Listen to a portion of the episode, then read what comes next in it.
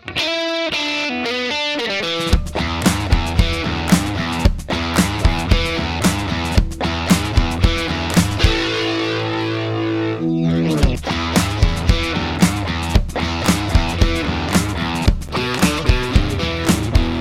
is the Fantasy Roadshow.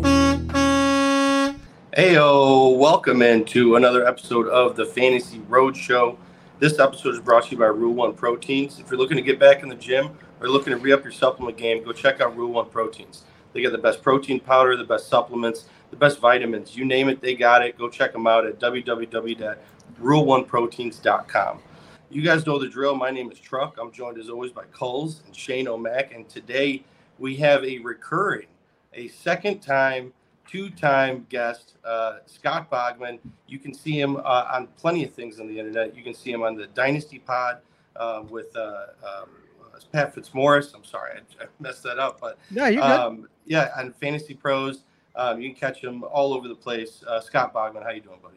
I'm doing great, guys. Thank you for having me again. Yeah, uh, in this league with the Welsh, I do baseball and football over there, and then the Dynasty Pod with myself and Pat's Pat Fitzmaurice, and we added Ryan Wormley this year as well. So, right. um, and they got the the um the draft show with Thor over there as mm-hmm. well. Thor and Debro doing that, and then I do a draft show with my buddy CK over at ITL as well. So.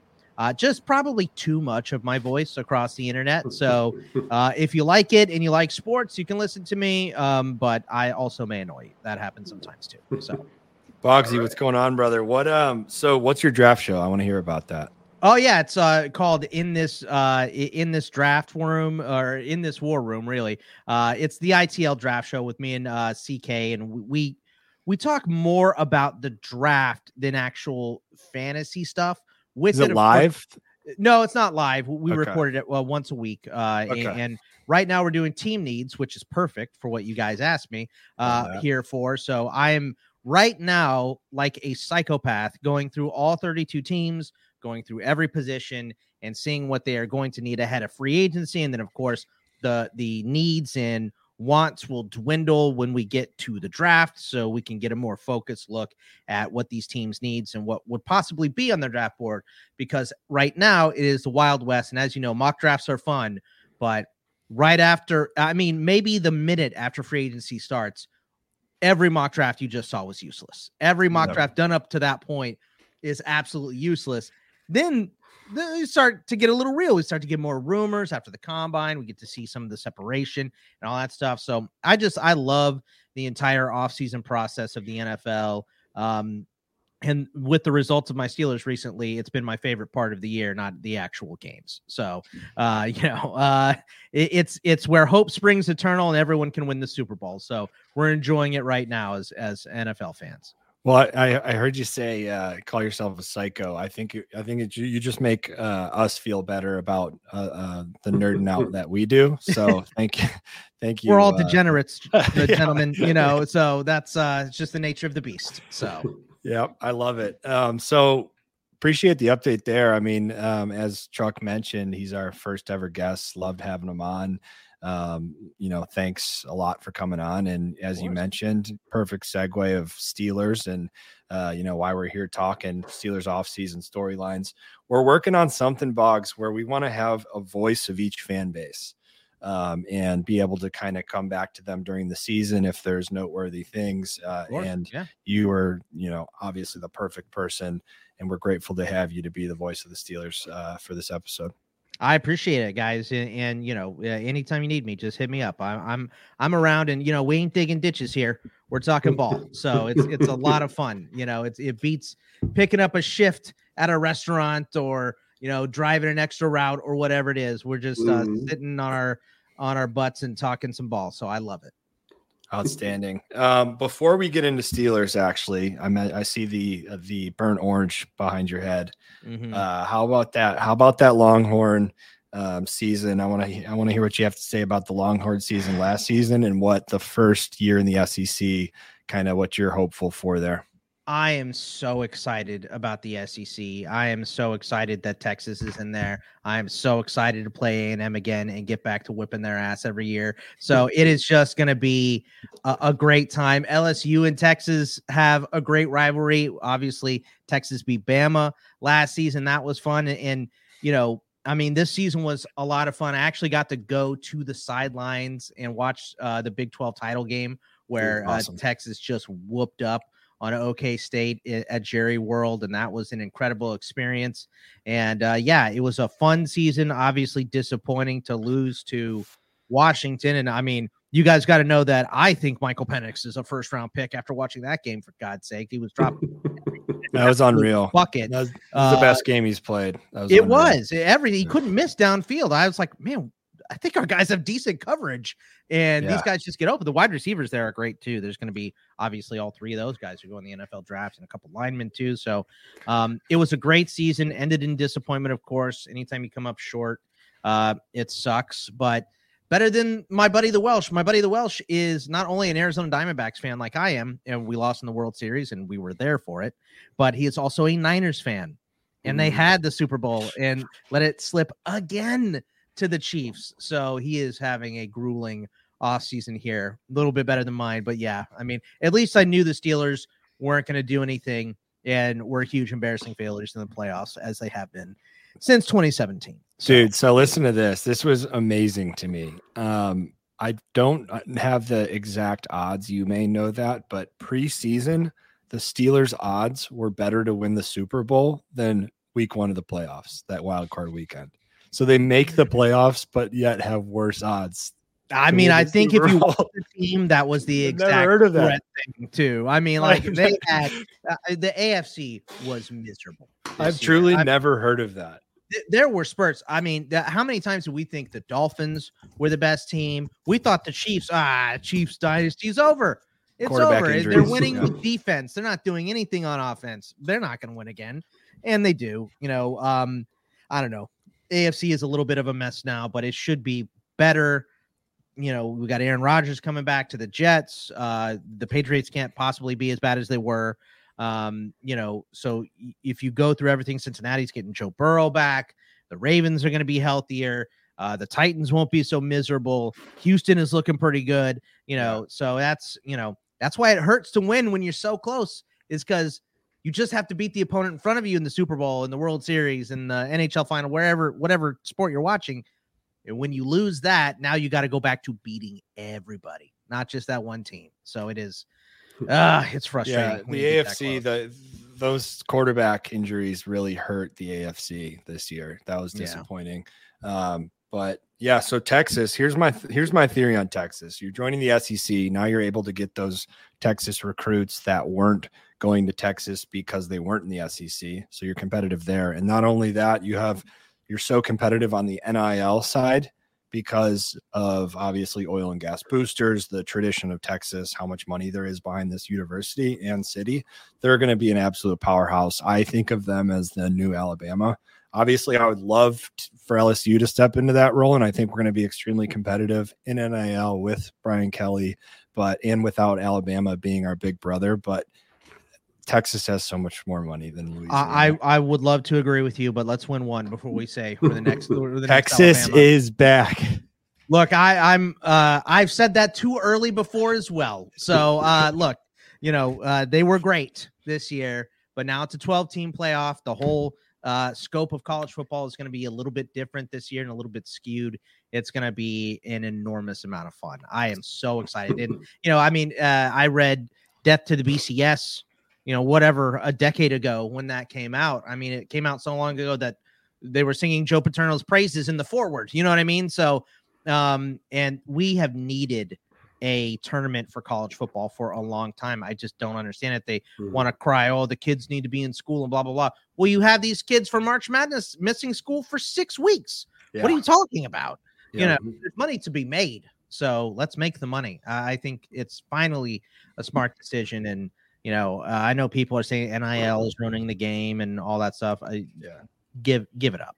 You know, just just quit talking about that stuff. I, I mean, you know, uh, I want. I, Mike Greenberg said it best: "Miss me with all these coaches crying poor because mm-hmm. they can't get anything. Uh, he said there were 22 coaches hired in 2017 and only one remains at that school. He said a lot of them were fired for poor performances, but these guys went and took a better opportunity later, just like the students are doing. Yeah. So give me a break with all yeah. this nonsense. I don't want to hear it. Yeah. So the only thing I think there will be, I agree with you completely. I think they're going to have to change the rules just because of the coaches in the frustration for them to re-recruit every year. I understand that, right? It's like not only are we recruiting the player and getting them winning them to the school, but now we're having to re-recruit them every single year.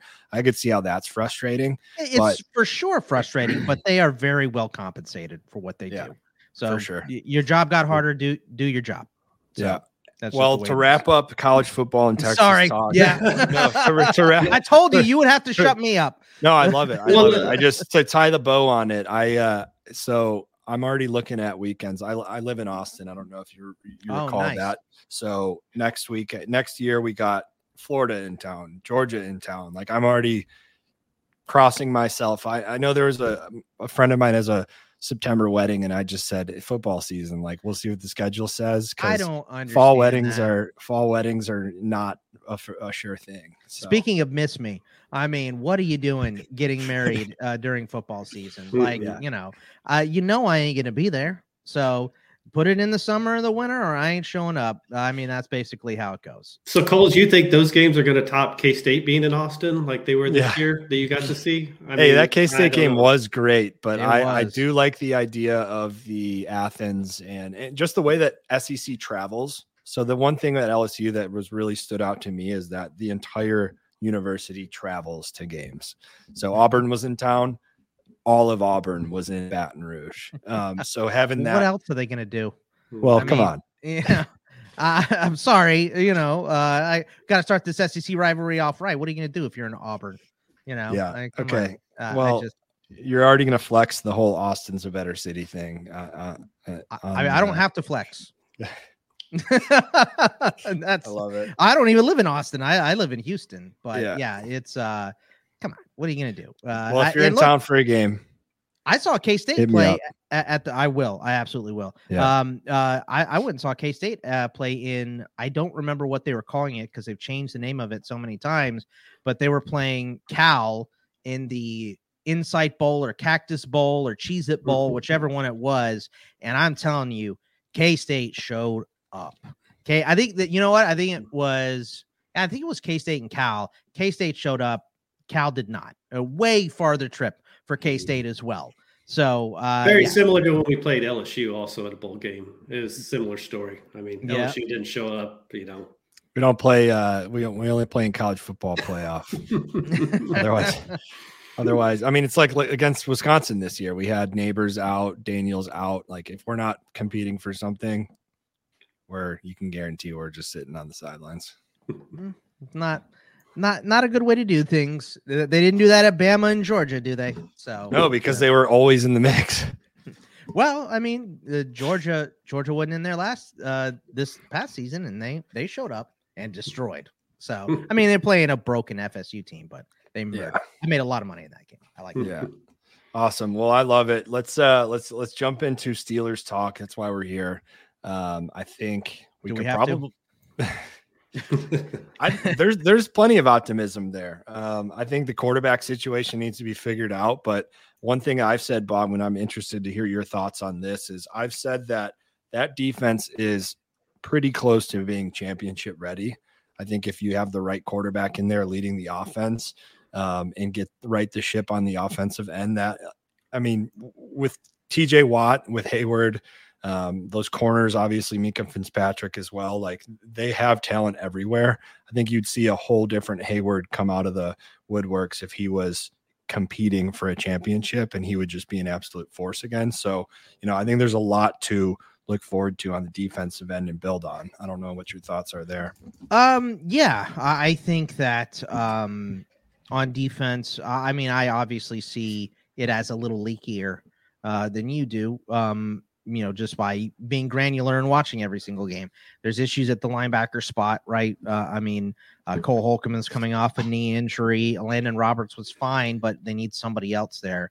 Uh, the corners outside of uh, Joey Porter Jr., who faded down the stretch, who was great uh, to start, but faded down the stretch, you know, hit the rookie wall conditioning, all that stuff can be fixed. That's fine. Um, but it was miserable outside of him. It was the ghost of Patrick Peterson and a shell of Levi Wallace and Chandon Sullivan, who's been cut by every AFC North team. So, you know, uh, Minkah was trying to do too much. I, he can do whatever. I you I prefer him at free safety so he can roam and make plays. But if you need him to come up and play strong and make tackles, he can do it. He can do anything. I love Minkah. And the defensive line is great. Benton was awesome. Heyward played hurt. I think because I, I, disagree with you that if Heyward had something to play for, you'd see a different Heyward. Heyward is Heyward. Like when he goes between the lines, that he's the same dude. Doesn't matter if nothing's on the line or everything's on the line. He is the same dude, but he was so hurt this year. He just he tried to go out a bunch of times. He would leave early. He wanted to play every game. He just couldn't make it happen. So um, I think giving him a rest this offseason is season is going to be great with Benton on the interior. And then, like you said, Watt and Highsmith are probably the best edge combo in the league, and Herbig behind them. Hopefully, bring back Markus Golden as a rotational guy too. He had a good season. So the defense is strong, but uh, obviously on a fantasy show, we're not really here to talk about the defense. Yeah. Um, we're here to talk about the offense, and it would I'd characterize it as not very good. So you know. yeah, let's start at the quarterback position. I one thing I think I want us to do is let's lay out the options at quarterback uh, make some assumptions, and then at each quarterback option, say how that would affect your Diontae Johnson, uh, Pickens, Muth, um, you know, Jaylen sure. Warren, Anaji across the board. Those the, those main main components from the fantasy landscape. So, what are your um, I guess top three, to, however you want to say, like what the options are right now in front of the uh, the Steelers, and kind of what that means for the offense and those pieces. To me, there are only two options. Um, Love that. And, and the options are Pickett again, and I know a lot of people don't think Pickett's the guy. I I just don't know. I don't think he is. Uh, I think most guys that have it make it work even with a bad coordinator, even with a bad O line. You see these guys make a little bit more happen than what Kenny did. Um, so I don't know. Uh, I don't think it's fair to evaluate him under Matt Canada's offense because Matt Canada was miserable and predictable. And if I'm a regular dude sitting here on my couch calling out plays, not watching the film, not being in the the room every single day, not being a coach at any level, and I can say, well, this is going to be a jet sweep again, then it's pretty bad, right? You, are pretty predictable. So, um, you know, it was just awful for Matt Canada. There were a couple decent games in there, but he was bad.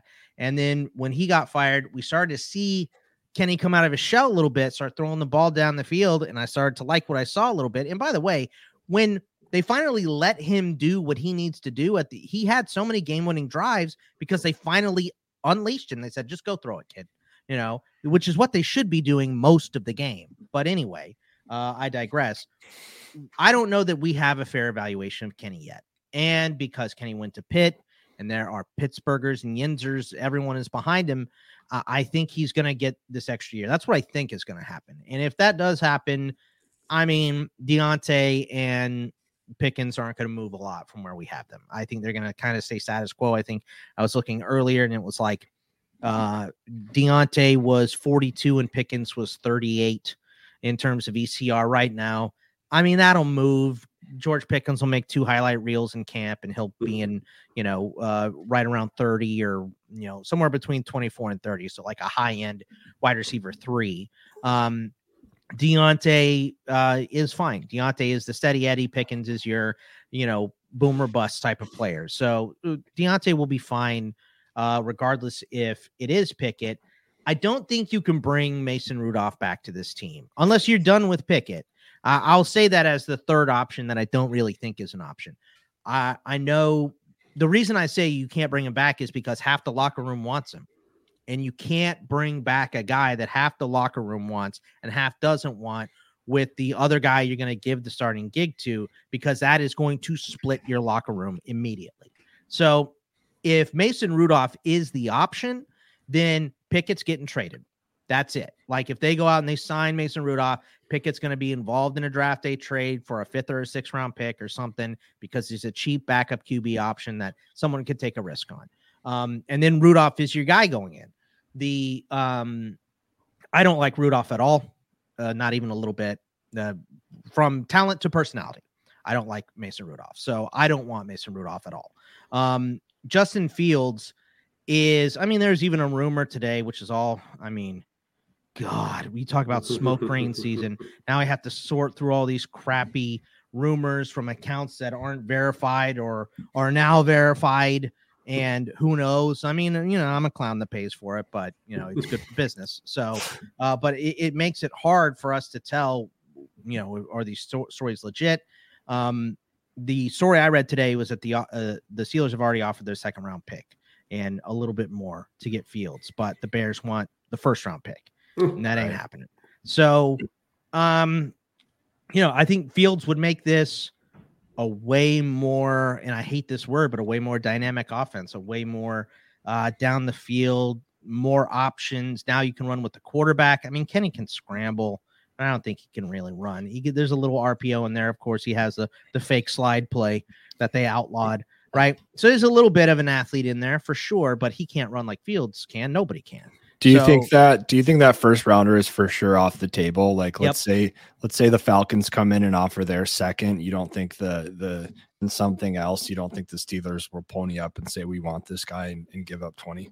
No, they won't. I, uh, I mean, I just I yeah. it's a little more it's a little more questionable because the con artist Omar Khan uh, the new GM of the Steelers. You know, Kevin Colbert was there for like my entire childhood. So and it was very much status quo. The only first round pick I remember them trading ever was uh, to get Minkah Fitzpatrick, right? And that was at the end of Colbert's career.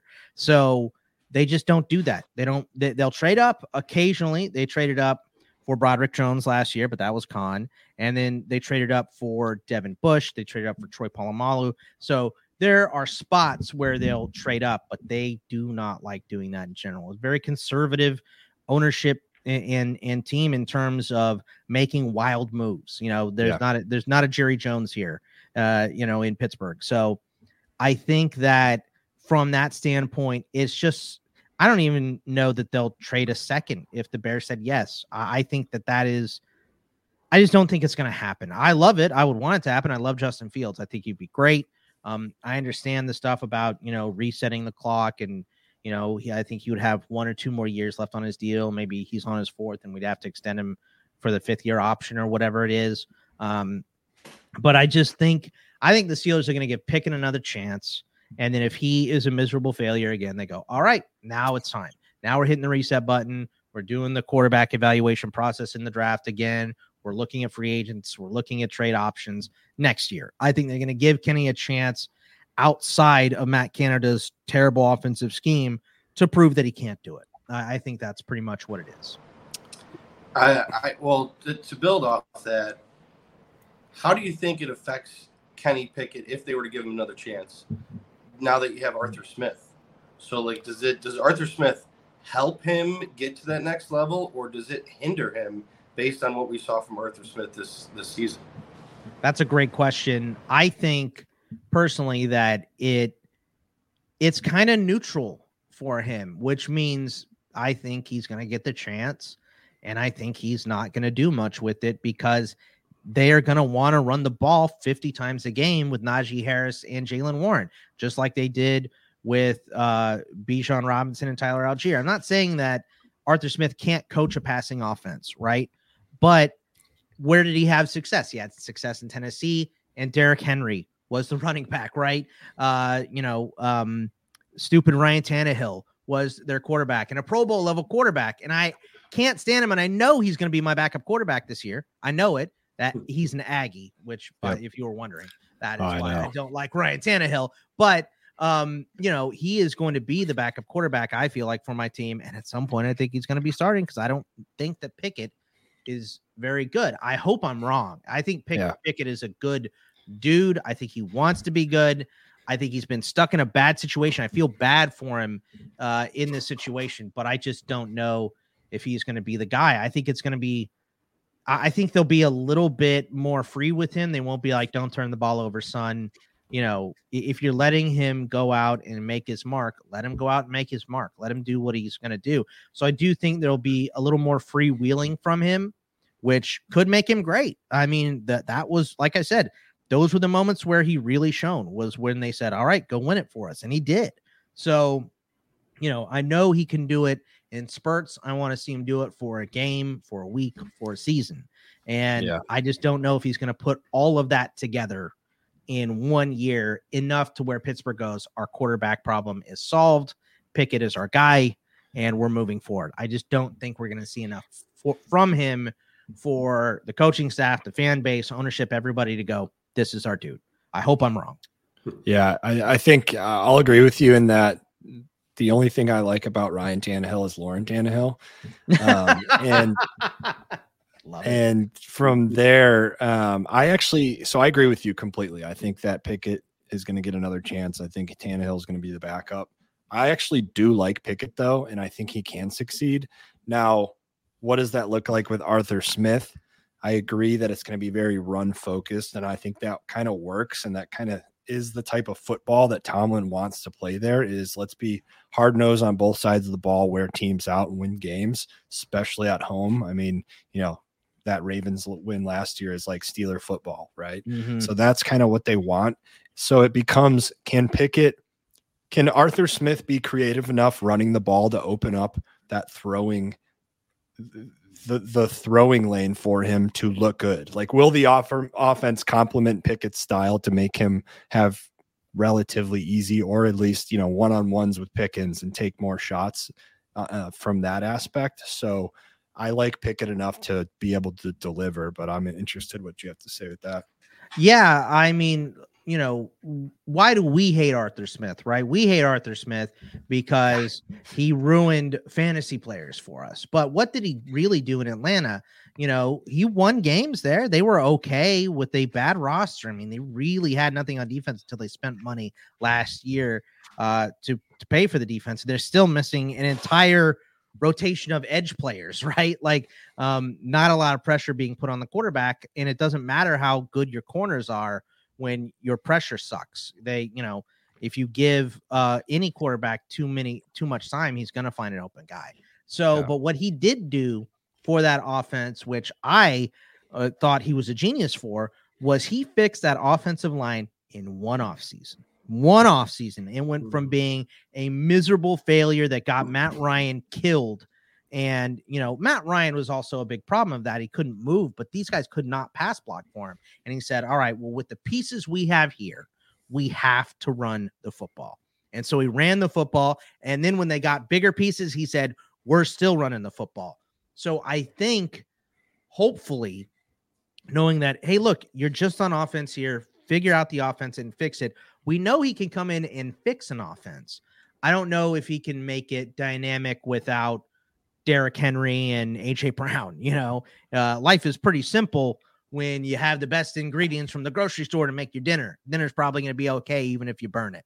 Uh, you know what yeah. I mean? But if you have a bunch of spoiled uh, groceries from the grocery store and you try and make dinner, it's still going to be nasty. It's not good. So um, th- there's there's only so much a coach can do. You have to have the talent on the field.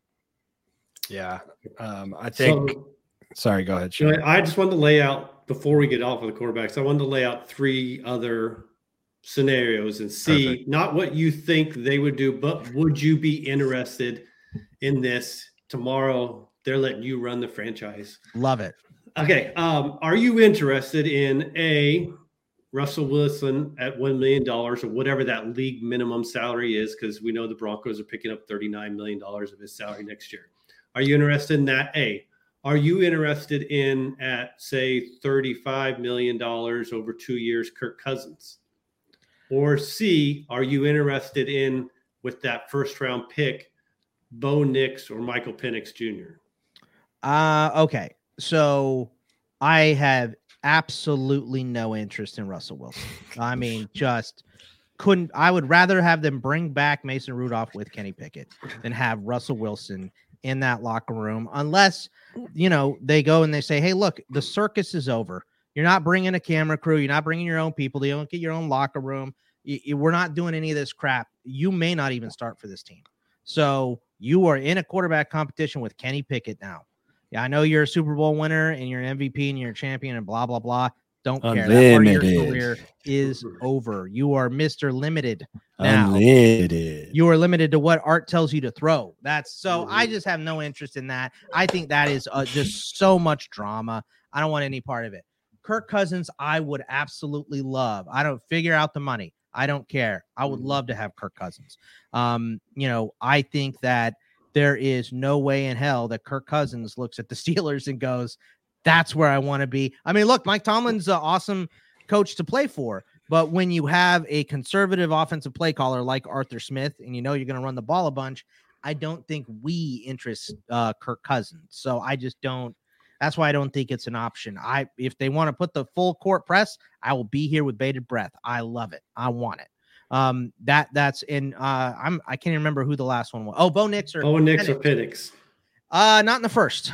In the second, if they fell or trade back into the first late, so you can get, you know, that and that's a thing that people forget when they're doing their mocks. Yes, these teams at the back end don't need quarterbacks, but because you can get the fifth year option and keep that quarterback on a cheaper deal, so many teams will trade back into the end of the first round mm-hmm. to take a quarterback specifically even though it will cost them more money to take a first rounder initially it will save them if they get that guy for five years at that and, that's what they call the window and that's why before Patrick Mahomes extension they were winning and then you know people were like well they can't afford this they can't afford that and they still won you know? So um I I would be fine. I in that scenario I would much prefer Penix but Penix doesn't fit for Arthur Smith. So I think Bo Nix would be a much better fit for the Steelers if they wanted to do that. But I also think there's enough needs and not enough cap space to where I think they're going to need to be filling out the roster with some of those draft picks. So I just don't mm-hmm. think I don't think a quarterback is in play there. I, I really like I'm trying to get to that where they take Penix and you know maybe just adjust things on offense for him but I mean, also, if you put Penix behind that offensive line with his injury history, you are asking for trouble. So, yeah. if if there is a quarterback for the Steelers in the draft, I think it's probably Bo Nix. I think that's probably the option. Mm-hmm. Um, well, let's let's segue into. We talked a little bit about how Arthur Smith is going to change the fantasy value of um, some of the offensive weapons, but let's get a, let's dig into that a little bit deeper. Um, I'd like to hear uh, on the pass catching end. That's the main concern, right? So let's hear. Um, uh, one thing that I think is interesting is that's going to be baked into the value of Diontae and Pickens. Course, so yeah. does that create value there? Like, is that us buying into Pickett, or is it maybe that his offense evolves a little bit, understands like what kind of Pickens' frustrations from this past season and trying to get him the ball more. Is that maybe an angle that you can buy into that some of that value? What's your thoughts? Yeah, look, I think that anything um away from Matt Canada is an overall positive. Even if it is Arthur Smith, who for fantasy we have hated his guts for the last couple years, right? Like um he's not getting the ball to Drake London, he's not getting the ball to Kyle Pitts, but also look at his quarterbacks, man you know, like I said, there's only so much a coach can do. And this guy turned Ryan Tannehill into a Pro Bowler. Once again, he had AJ Brown and Derrick Henry. Not yeah. hard to be a Pro Bowler when you have the best running back and one of the best wide wide receivers in the league, right? Uh, it's still crazy for me to think that Todd Gurley is older than uh, or uh, he's younger than Derrick Henry and he is retired, right? Yeah. And Derrick Henry is just a freak of nature. He is an insane running back. So, um, you know, I think anything getting away anything from Matt Canada is positive, but also like let's give Arthur Smith not credit, but like Desmond Ridder was his quarterback and Taylor Heinicke was his backup. Who else did he try to make work there? Marcus Mariota. Like they just didn't have the guy. Matt Ryan, it was the corpse of Matt Ryan out there, right? So there is not an option that he had in Atlanta at quarterback that you could reasonably ask any coach to make a playoff run with. So I think that Pickett is better than everyone he had in Atlanta, even though I don't think he's great. I think he's still way better than anyone they had in Atlanta the last couple seasons. So I think that just overall, it's definitely a positive for those guys because even in Arthur Arthur Smith's offense, you will get more downfield and you'll at least get passes thrown over the freaking middle. I mean, it wasn't until like week eight where they threw a ball over the middle, and it was designed. It was a play action to uh, I think it was Freiermuth over the middle, and he just dropped it. and it was like eh, they they did it the week that Matt Canada got fired too. They did the same play and it worked. And it was like, oh, they're throwing it over the middle. Well, Canada did it two weeks before and it just got dropped. But it was like, well, you can't all you're the boy who cried wolf. We're not going to put anyone in the middle if you haven't thrown over the middle at all. We're going to play the sides. And that's what every defense did.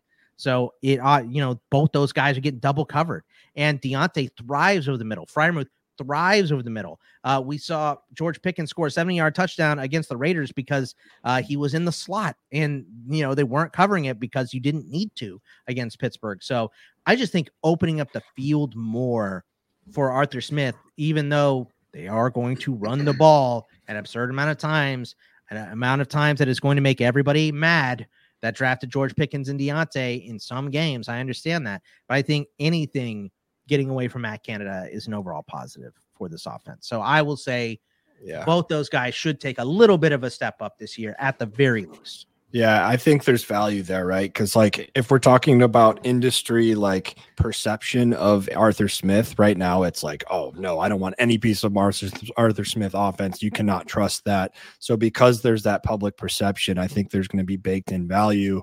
It's just like, will the Steelers offense be productive, and I think they will. So uh, I'll be looking at that. I'll be looking at their pass catchers just Pickens, from a public perception standpoint. I'm looking at Pickens right now, and he is 39 in ECR.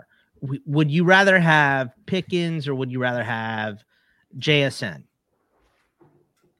Uh, it oh. depends who it depends who's quarterback for the Seahawks. No. and Lockett's probably gone. So Lockett's gone, I think. So JSN.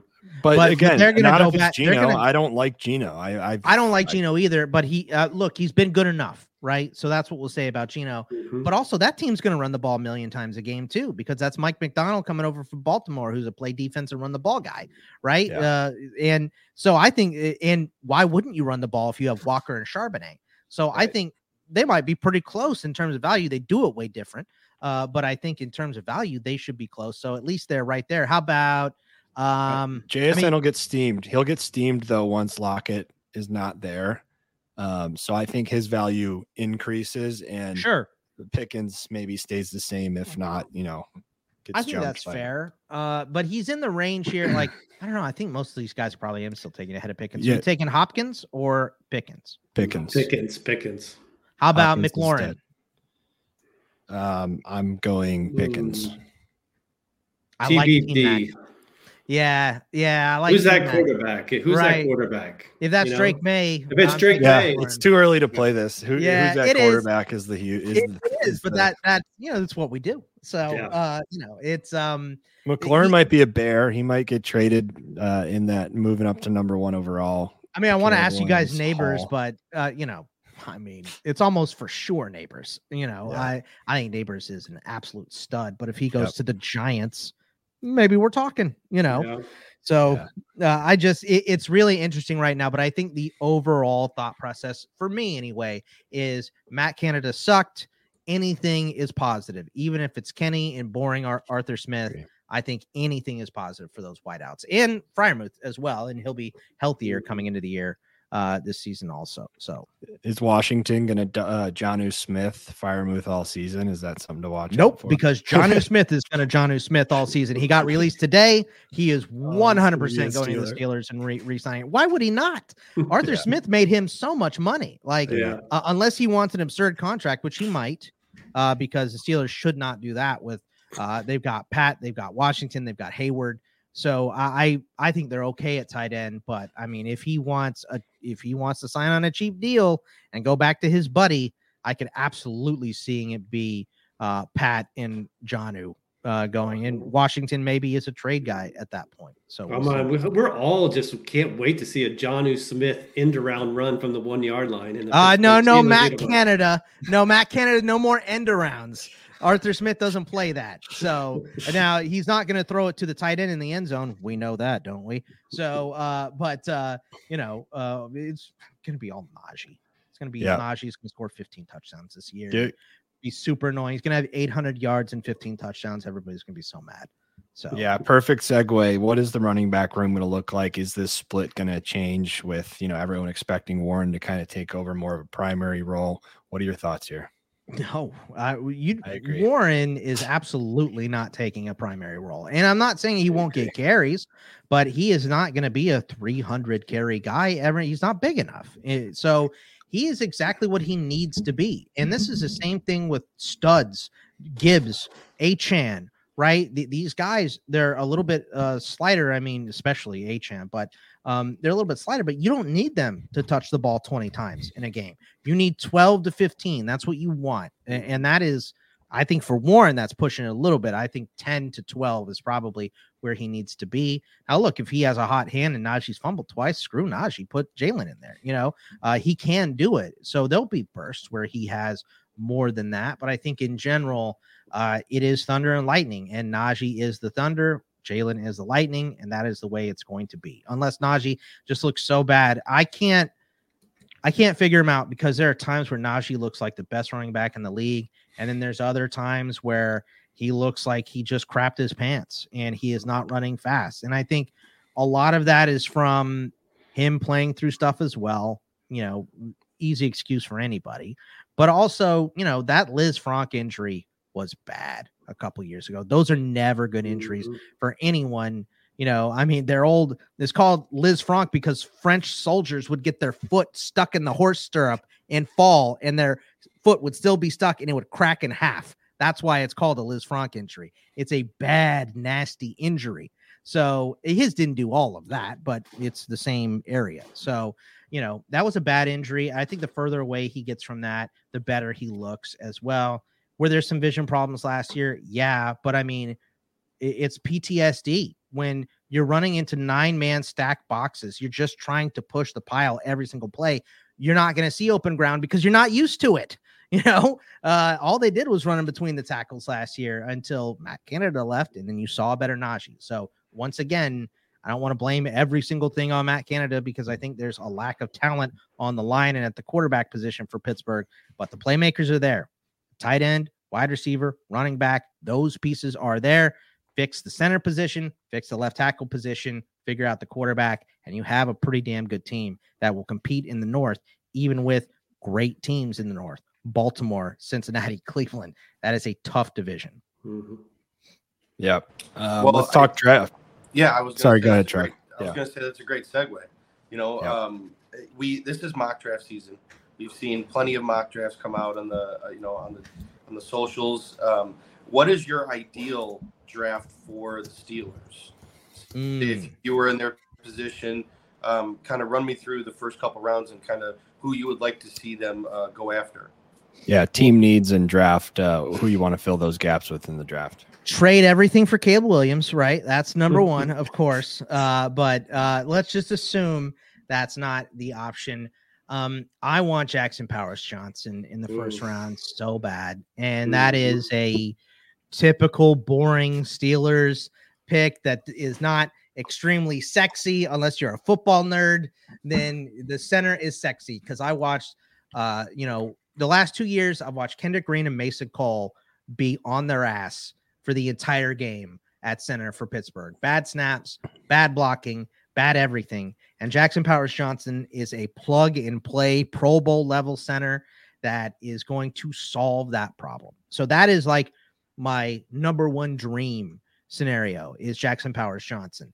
Um, even if they have to trade up a couple spots like they did for Broderick last year, um, perfect situation. I would like a tackle as well.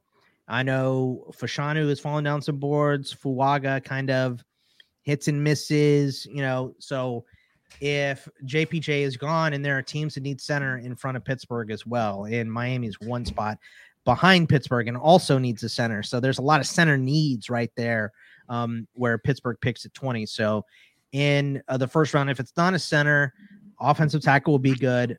Cornerback is also acceptable. There's a lot of good ones in this draft. So I'd kind of rather wait and see what the depth looks like later because I think we're limited on O linemen.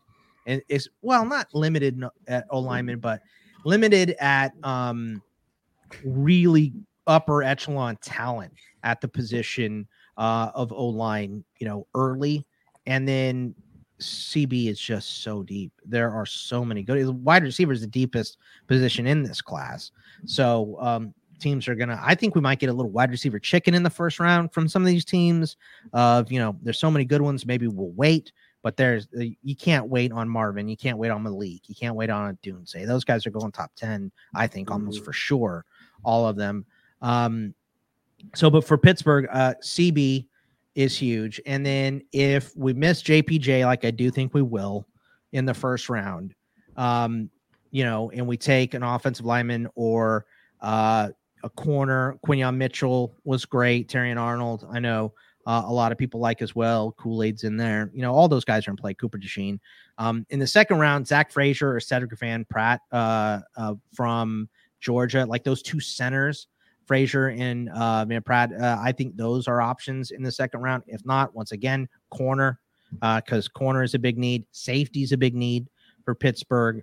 Um, offensive line depth outside of because I think the guard spots are good. Seumalo played through a shoulder injury uh, for most of the year. James Daniels was adequate, a little above average in terms of like PFF grade and stuff.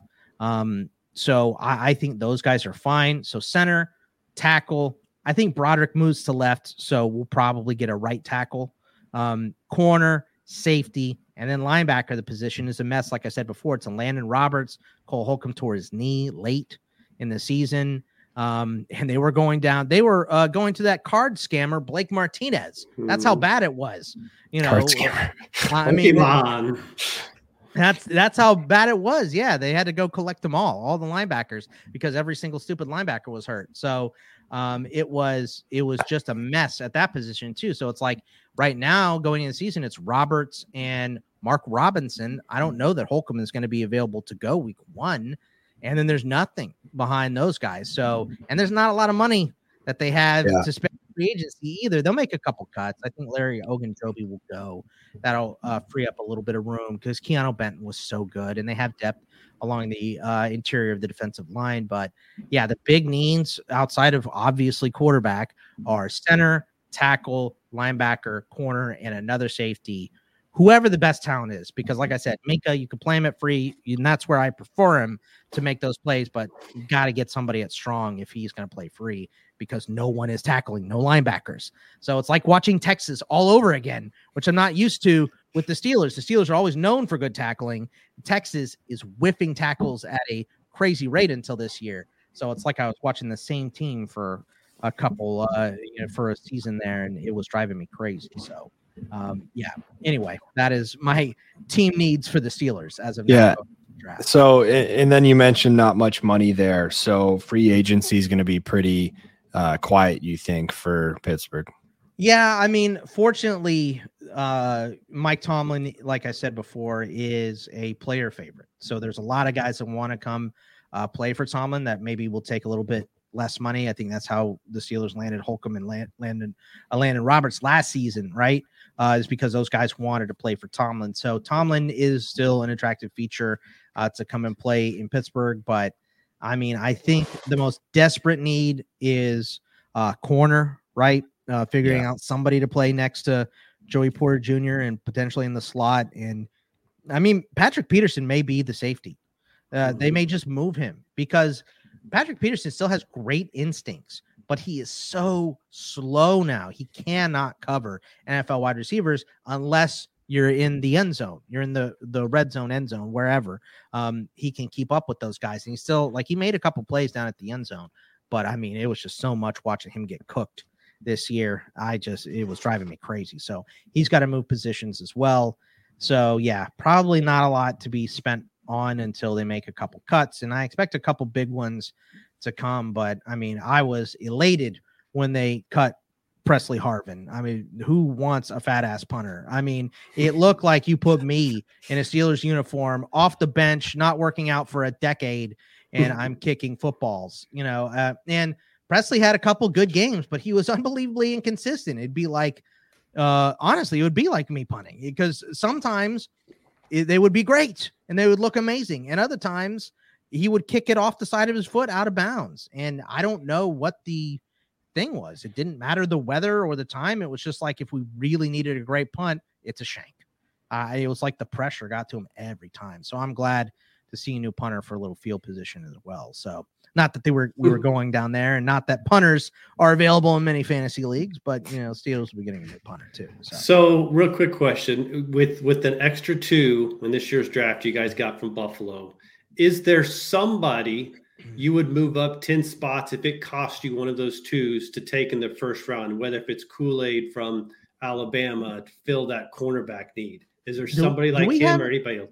I don't think we have an extra two. Are you sure? I thought you got an extra second this year. Uh, I didn't see it. I mean, I could have made a mistake when I was making my sheet, but I have I have an extra four. Maybe that was it. The, I, okay. the extra two was last year from Chicago because of the Chase Claypool okay. deal. That that's what it was. But I would, I mean, uh, extra two would be lovely. But um, I I think that I kind of think the center will position might be filled before the draft, unfortunately. And my Jackson Powers Johnson dream is going to be shot dead before we even get there because there's really three guys in the draft and you can't really control that. So I think that second round pick, I think 20th overall pick, you go BPA, whoever is highest on your board, right? Um, and then I think that second round pick is going to be a corner. I think that's how it's mm-hmm. going to end up going. So, quick break from Steelers talk. Um, Adonai Mitchell and Xavier Worthy. Where would you like to see them end up? Mm-hmm. Um, mm-hmm. Put either one of them in Kansas City. Put get give Patrick Mahomes a downfield threat, man. That and they're borderline first rounders too. Um, I mean anything vertical for Worthy, uh, I I would love. Um, he is a speed guy, but he is absolutely a guy that, you know, ends up in a bad situation and they're jamming him at the line and the coaches aren't making any adjustments for him and he gets stuck. I think Adonai is ready to go. I, think he is um I think he's going to be great uh immediately. I think Worthy has more upside. Uh but it may take him a year or two longer, but I mean there's a lot of people I heard uh, my my boy Andrew Erickson over at FP. Uh, he texted me uh, when he was just doing his study stuff, and he was like, "Tell me why Tank Dell isn't just, or why uh, Xavier Worthy isn't just taller Tank Dell."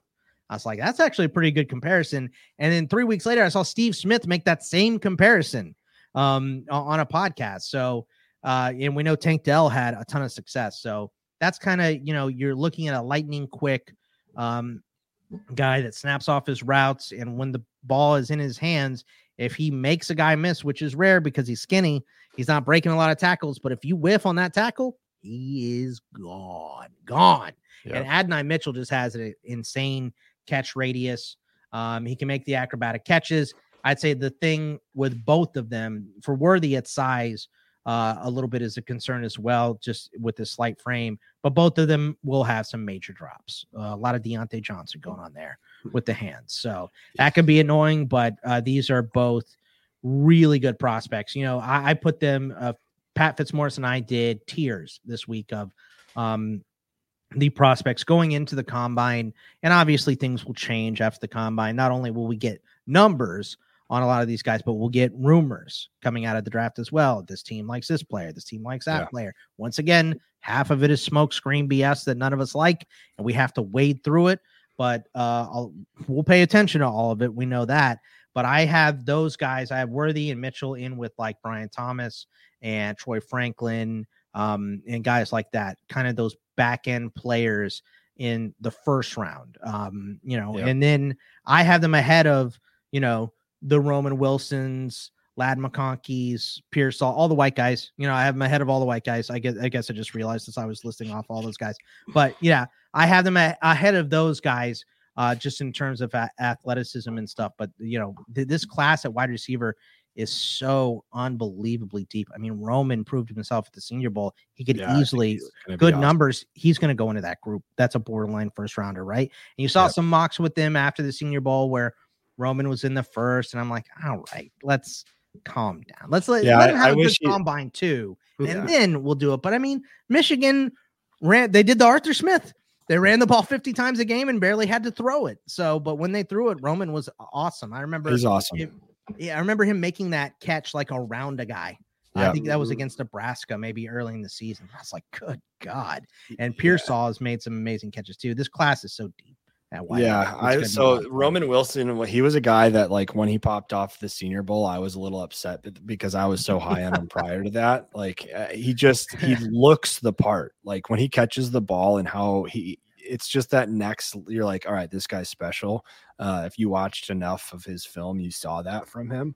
Um, so that was definitely um, you know, one of those situations where it was like, oh, I thought I was going to get a sneaky rookie draft pick there, but not, not so, not. So. Well, so don't fast. worry. I mean, there's pl- so many wide receivers. I mean, Legette and Walker yeah. are falling too far, I think, yeah. in the process right now because they're both very good players, and they had, you know, like Legette really just. I, I guess he had a couple bad days in practice, but it was really the size for him, and then Walker with all the drops, and yep. you know, I, drops suck. I hate them. And it makes, I mean, it's not the reason why I dislike Diontae Johnson. It's more of the punching Mitchell Trubisky in the face in the middle of a game that makes me not like Diontae Johnson and throwing little hissy fits whenever he doesn't get the ball, which Pickens does too. But at least Pickens is young. Uh, yeah. Diontae, you're a vet. You know what are you doing? Mm-hmm. But um, you know, it, it's it's the drops will drive you crazy. The drops, and if you watch Diontae enough, you know how many times does he get the ball, run backwards three yards to try yeah. to go around a defender then run past them or through them and put a move on them or something. It drives me nuts. But uh, drops don't worry me for fantasy until they take you off the field. And it's not taking, they're not taking Walker off the field, but they're definitely causing him playing time right now for sure by moving his draft stock down because the NFL looks at you different if you're a second round pick or a fourth round pick. So, you know, if you get cut from that first team, if you're a second rounder, you are definitely getting added by someone who thinks they can fix you. If you're a fourth rounder, Mm, maybe not so much. So uh, it is affecting these guys in the process, but I still think Walker's really good. I still think Legette is so good with the ball in his hands. I don't care. They came in a little bit undersized. Lot like the hands with Kenny Pickett. I never gave a crap about your hand size, and I honestly don't really understand thresholds for NFL GMs because sure, maybe uh, at a certain point you're lowering your risk by not taking a guy that's underweight or overweight or injury history or whatever, but it boils down to how good is this guy going to be? How well can he fit into my system? So I think putting a threshold on players is absurd. It's not something I would ever do. If I'm splitting hairs and the difference is a quarter of an inch in hand size and that is the difference maker, I can make that be the difference maker. But I can't make it be the reason why I didn't draft a guy because he didn't hit this exact number that I thought because I just I don't like it. Um, yeah, that's what that's the I'm worry. A short guy too. That's the worry. That's the worry with Caleb is people are like, is he going to be six foot? Is that? It's like give a crap. He yeah, five ten. I mean, yeah, I don't, I don't give a crap what what his size is. He could be five ten with tiny little Burger King hands from that Whopper commercial, right? And if if I saw what I saw from him at USC, that's all I care about. Don't give me these measurements. I mean, it's the same thing and about Oklahoma. Yeah, and, uh, and at Oklahoma. Uh, yeah, well, you know. Uh, yeah, yeah. Thanks for reminding me there, Calls. Appreciate that. hey, uh, he, he, we he, had Spencer Rattler ruined. Hey, it, he was he was committed to LSU and then dropped out and went to Oklahoma. So it's Stafford, not like I, Stafford committed to Texas and ended up at Georgia. So you know, yeah. uh, the, these things happen to the best of it. At least I'm not bitter about it. I definitely don't remember it 30 years later, however long it's been for Matt Stafford now or whatever. But uh, but yeah, I mean th- those those things happen. But uh, yeah, I I don't even know where we're going now. I am completely lost. I've talked myself into a circle. We, well, um, I have one, have I have one last one last Please. Texas question for you. Of course, yeah. Jonathan Brooks and the in, knee mm-hmm. injury. Yeah. Where's he at with that as far as for next year, and where do you see him falling down to maybe because of that? Well, it's funny that you mentioned that because today I just saw I think his agent posted something uh, about how he's expected to be back for training camp, and okay. you know, I mean, maybe I, I I understand that recovering from an ACL injury has become a little bit quicker. But I mean, Jesus, we saw Javonte Williams go out there and look like dog crap for six weeks. So I would rather have you not play and recover and, you know, not have miles on your leg if you're going to mm-hmm. play like that. You know what I mean? So I think, I think he, he starts the year on the pup, which means a month right now at least. But I also think, and I can't believe I didn't think I was going to have this process um, or this in my in my thought process um, going into the season. But when I watched Jonathan Brooks play this year, I went, "This is going to be a number another number one overall running back uh, for the Longhorns. He's going to be the mm-hmm. first running back off the board for sure. He was so good. He mm-hmm. made so many missed tackles for us. I mean, it was insane."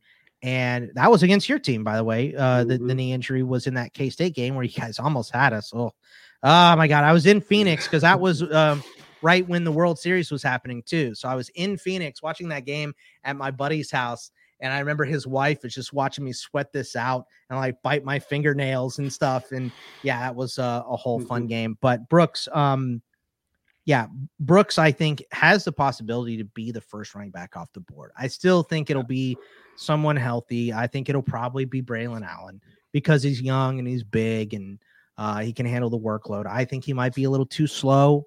Um, I like Bucky Irving a lot.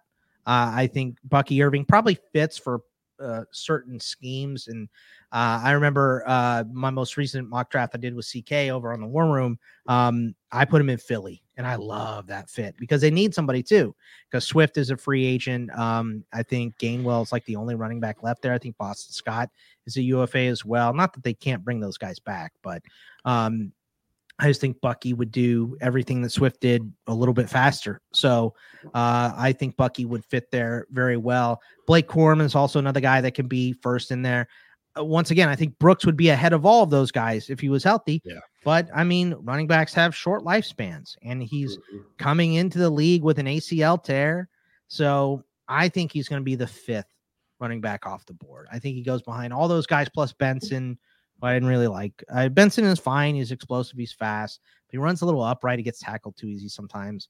I don't know. Uh, I'm kind of lukewarm on Trey Benson. So, uh, but uh, the running back, the running backs were less impressive the more I watched. I feel like this class, but there is still talent there.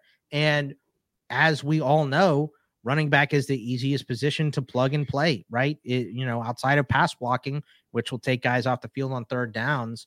Uh, but you know, hand the ball, run with the ball, kid. It's not real hard, you know. Mm-hmm. So it is an easily transitionable, uh, you know, position, the, the, most transitional. Where I would say tight end, I would think is the opposite because you go from blocking, you know, a guy who's on a backup scholarship from Michigan State to T.J. Watt at tight end. Yeah, that it's it's just the biggest leap I think is tight end. So, and the least leap is running back. I think so. Um, well, if we're doing hypotheticals with Brooks, uh, I would also want to say that if he didn't have that knee injury, Hook'em Longhorns would be national champs. Okay, I'll take that one too. You yeah. know, yeah. I didn't, I didn't think that, but I'll take. I did. One. I'll take, I'll take that one. I'm going to say too. Uh, uh, Brooks will not be the only Texas running back drafted. Keilan Robinson. Yeah, he's a beast too because yep. he is super fast and he'll return kicks and punts, play on special yep. teams. He will he'll he'll get drafted probably in the sixth or seventh round, but he'll go. I think. Yeah, he's really good. Um, well, uh, this has been outstanding. You've given us a ton of information here, both in the draft and Steelers. I was gonna say, I hope these shows aren't usually 30 minutes long and I'm at an hour. no, no, no, This has been outstanding. I, I, think it's been packed with information and it's been a great episode. Um, I uh, you know, I, every time you come on, it's it's not only fun to talk to you, you have great takes, um, and appreciate that. Um, yes, I mean, it, this has been great. I think the Steelers, um, Steelers Nation is going to be very happy um, hearing you kind of break this down here, um, and then gotta love some Texas football. Talk of course, of course, it's ball. Like I said, you know, beats digging ditches. We're all having a good time here. So thank you for having me, guys. I appreciate uh, the invite again. And yeah, I'll be a Steelers guy. Just hit me up. So love it. I'll be a Doug. I'll be a Doug. I'll right, be truck. a Doug. Come on. I'll be a Doug. I'll, I'll do it. Doug. Truck, sign us, huh? Yeah, absolutely. Uh, thanks again, Bogman. Um, everybody, uh, go check out Scott Bogman on X at Bogman Sports. Uh, make sure you check out the FantasyPros Dynasty Football Podcast. You can find them there, and among other things, go check them out in this league. Uh, but thanks again in this league. Yes, I go ahead plug plug the other ones that I uh, that I did not. Mention. Yeah, uh, just uh, FantasyPros in this league. I'm also, if you like college football, I'm on CFP Winning Edge, which is on campus to Canton with Nick Allen and Xavier Trish. So you can check me out there as well if you like some college football talk. Absolutely.